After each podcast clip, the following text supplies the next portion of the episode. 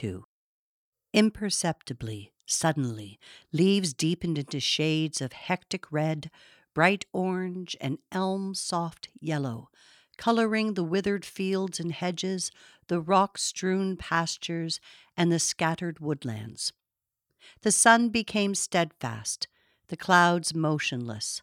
Autumn became immortal, stilled forever in the season of decline.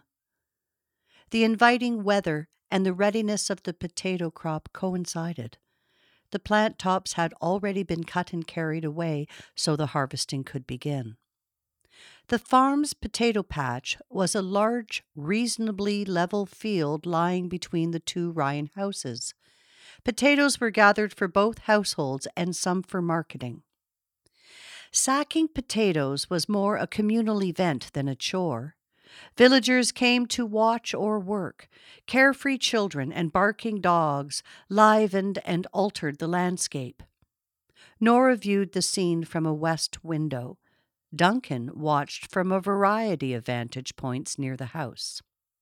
Children were warned against and kept away from the potato rake. It was managed and pulled behind a tractor driven by Travis.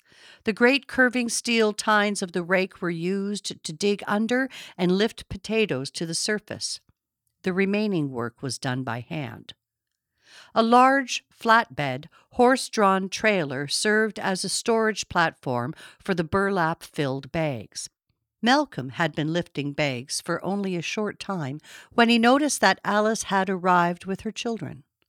The two boys were taken quickly into tow by other children, and Alice became a worker. Malcolm left his post. Alice was rubbing soil from a potato as he approached her. I didn't know you were a farmhand, he said cheerily. She laughed. Can't you see that I like potatoes? She surveyed her figure with a quick glance. He didn't know what to say. She helped him.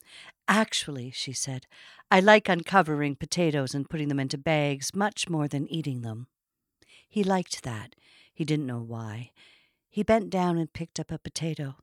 Is that for me? she asked, or my sack? She was entirely new to him. He didn't know if she was being clever or flirtatious. He decided to reshape the phrase he had begun with. I really don't think you're a farmhand. Her reply was swift. I don't think you are either. They looked into each other's eyes then. She saw a landscape of gray, he a few trees casting shadows. They stood close to one another in the sunlit field in a moment akin to happiness. Before dawn of the very next day, the deceptive moment of ever lingering autumn was broken by unseasonable rain. Somber skies became the color of the universe. Day after day, steadily, repeatedly, mud clogged roads were flooded by downpours. Night after night, rain fell upon the wooden shingles of the deluged farms. Nearly dormant meadows began to green under the warm gray skies of masquerading spring. Colds, arthritis, and flu became common. The doleful adage, a wet fall grows a fat churchyard, was repeated solemnly, as if it were an echo from ancestral tongues.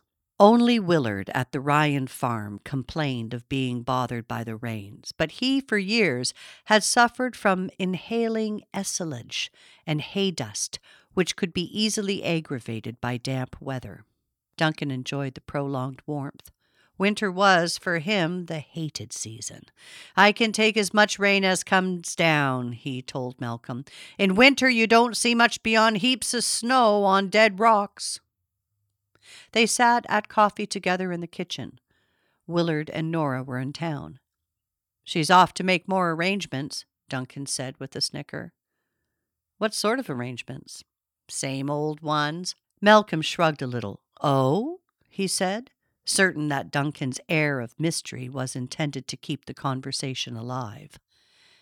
Same old ones, repeated Duncan visiting the bank, the doctor, the priest, the pension people, the old folks' home, trying to find some way of sending me to hell. Malcolm was surprised and concerned. What makes you think so? See all that stuff laid out there? Duncan scoffed, pointing toward the basin where his shaving articles lay. Ain't Willard who wants me to shave while the two of them are gone. It's the bitch. He stared with mingled defiance and amusement at the Madonna's statue on the wall. His small, hard eyes softened as he stared. I wants to seen her splashed over with rotten eggs, he said, almost sorrowfully, in spite of a mischievous grin. Sometimes something just gets into people, he asserted. There was no pause for Malcolm's reply. It did us and it didn't have nothing to do with All Hallows coming up on the calendar. It just happened. Me and Todd Lynn come upon this cartload of rotten eggs near the Oak Flat Cemetery while we was out sling shooting squirrels. I don't understand, said Malcolm. How you happen on a cartload of rotten eggs. Well, they was being drawn to the dump by Jim Kramer and his little brother in their dad's pony cart. Maybe not a whole cartload, but dozens of of 'em. More'n you'd ever want to see spoil. At first, it was just trying to see if we could hit an egg set on a post using our slingshots. Then we started throwing the eggs, first at the post and then at the cemetery stones. In the middle of the cemetery was this blue robed lady, taller'n anything. Wasn't long before she was dripping all over with slime. Smell! Never smelled such a thing. Worse'n pigs or chickens. He shook his head in disgust, then looked up soberly at the Madonna above the basin. That's not the end on it, he admitted, without lowering his head. Them Kramer boys was whipped within an inch of their lives, but Todd me never got told on. In the following silence, Malcolm sensed that the story was still unfinished. There was a chill in the air, but the sun was shining, Duncan said, as if beginning again. The maples and elms standing, dripping and quiet, telling us we was in for trouble.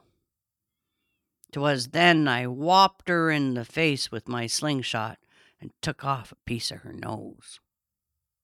Malcolm expected Duncan to show signs of triumph or remorse, but he appeared to be calm and callously neutral.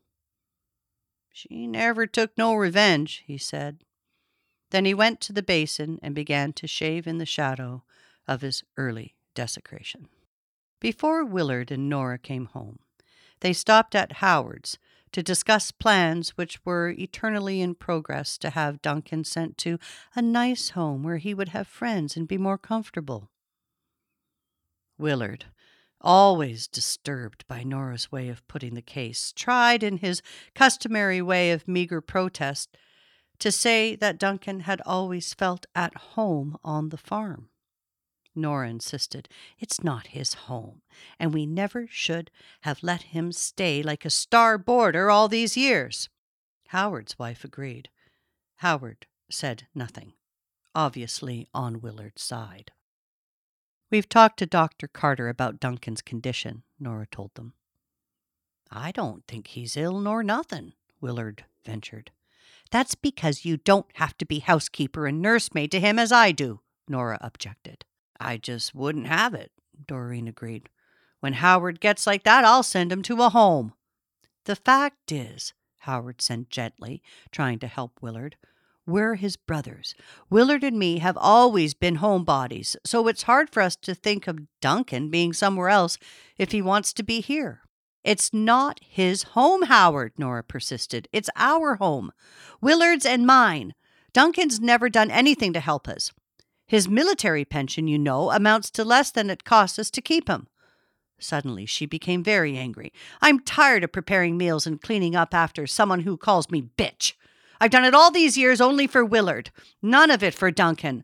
I'm adamant this time. I'll not do it any more. Duncan will not spend another Christmas in our home. Howard tried to humor her.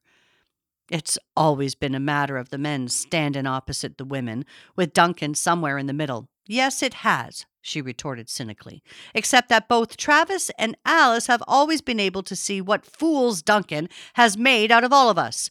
Even as a child, Travis had no time for him. Howard knocked his pipe into the palm of his hand. Some lads never do get cut loose from the mother. It was not the first time that Howard and Nora parted on a bitter note over the question of Duncan. I know it's your way, Howard, Nora said with some satisfaction, to turn to insults when you are in the wrong. She finished her tea before leaving. When Willard went up to the barn, Duncan was sitting in a corner of the milk house with a black and white kitten on his lap. Malcolm was already in the main barn busy at the milking. You didn't do much about picking and wiping up after yourself in the kitchen, Willard told Duncan. Nora's had to do it for you again. Duncan ignored Willard's remonstrance. How'd you get way up here? he asked the kitten, stroking its head. Willard had fortified himself. Nora wants to send you away. Always has, Duncan said, undismayed. She wants you to go to a home. What home? Duncan was quick but also casual. One near Sydenham. Don't like it over there, Duncan snapped. Do you? Well, it's not the same as these parts, but you'd have a room of your own and be warm and comfortable. What sort of room? Well, with windows looking north and a television and a bed and some chairs. Duncan was interested in the room. What sort of stove? he wanted to know. No stove, Willard said. It's all central heating and the food is served up in a big dining room. No stove, Duncan mused. Never heard of a farm without a stove. It's not a farm, Willard said. It's just a place to sit around and eat and sleep and be comfortable. Well, that might suit some, Duncan objected. But a man's got to have something to keep him busy. For the first time in 35 years, Willard realized that he had always understood Duncan to be busy about something. Exactly what it was he had never found necessary to wonder about. It was sufficient that Duncan knew. For a moment, Willard stood perplexed before Duncan, who continued to stroke the black and white kitten which had fallen asleep in his lap. Then he walked with his pail through the swinging door into the barn. Working with Malcolm, Willard wanted to talk about Duncan. Don't seem right, he said, to send him away. Ain't no denying, though, but what he don't burden the others. It's all settled then? Malcolm asked. Not exactly, Willard said, pausing a moment. He was working between the two rows of stanchion Holsteins, shoveling portions of ensilage from a wheelbarrow into piles of hay near the heads. Malcolm was seated on a stool between animals cleansing udders and attaching suction cups. No, not exactly, Willard repeated. There's clearing of this and that to be done. Money matters and power of attorney matters and whatnot. But Nora's saying it'll all be done before Christmas. She wants him gone before then. Malcolm stood up and looked across the wall of stanchions at Willard through the yellow light. Willard was bending toward the wheelbarrow, the loose, leathered skin of his neck sagged at his bending. Malcolm could feel the weather worn face and small eyes struggling with pain as the shovel was loaded. Why does it have to be done before Christmas? Malcolm asked almost in a whisper, knowing there was no way to make the matter less bitter. Oh, said Willard, straightening and assuming his usual manner. Nora has got some fool notion in her head that this might be our last Christmas together once, to have the main house emptied for only the two of us, making all the preparations. Even as Willard made the pronouncement, it struck both of them as a reasonable, affectionate wish. But how it was to be accomplished, or if it should be, or what price would have to be paid for it, was too difficult for either man to comprehend. Before the milking was finished, Travis stopped by to look at one of the cows due to deliver. Probably be in before morning, he advised his father. Better check her every couple hours. Then he winked at Malcolm. Duncan sleeping in the corner out there. Better take him to supper or he'll shut down the machines when he wakes up. Then he was gone. Willard, conscious of Travis's brusqueness, apologized to Malcolm. The young lad's always busy. They went into the milk house, where Duncan was standing near the outside door. Who was it went through here? he asked abrasively. Willard turned to the sink to wash his hands. Malcolm answered, Travis. Did he have a tractor? Well, he might have come over on a tractor, Malcolm supposed. Willard intervened.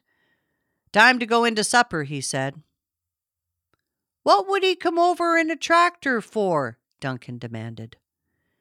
Time for supper, Willard repeated with a trace of firmness, beginning to wipe his hands. Duncan and Malcolm stepped out into the chill November night. They had taken only a few steps when Duncan, shivering, brushed Malcolm's arm. I'm done, he said between his teeth. What do you mean done? Dead. Deader than a doornail. Why? Are you ill? Malcolm asked, pushing the porch door open. Who, me? Duncan said scornfully. Ain't nothing wrong with me. I'll outlive the lot of them. Nora opened the inner door and the conversation ended. We're just having leftovers, she told Malcolm as he handed her the milk jug brought from the barn. But you're welcome to stay. I've some leftovers of my own that can hardly stand waiting, Malcolm said. I'll come in for tea later if that's all right. It was all right. But before Malcolm returned for late night tea, he had an unexpected visitor. It was Alice. Malcolm thought at first that she had been dispatched by Nora to help in enlisting his support in the whole matter of sending Duncan away. Alice had other matters on her mind. She wanted to look at Malcolm's books and at his sketches she wanted to know what music he listened to and if he did any writing. She had been told many times by Nora of his interest in books and painting. The main reason for her visit, however, she admitted, was because she thought they had more things to say to one another. He thought so too. He hoped to hear a different version of her history than the patented one told to him by Nora. What did she tell you? Alice asked without any anxiety. Not much, she said. Want to hear the summary? Okay, she said indifferently. She was obviously more interested in Malcolm's print of Picasso's Family of Saltimbanques hanging above the sofa than in his report. To his surprise, she turned from the picture and delivered almost word for word what he had been told by Nora. I was originally a city girl who fell head over heels in love with Travis while taking homemaking courses at college.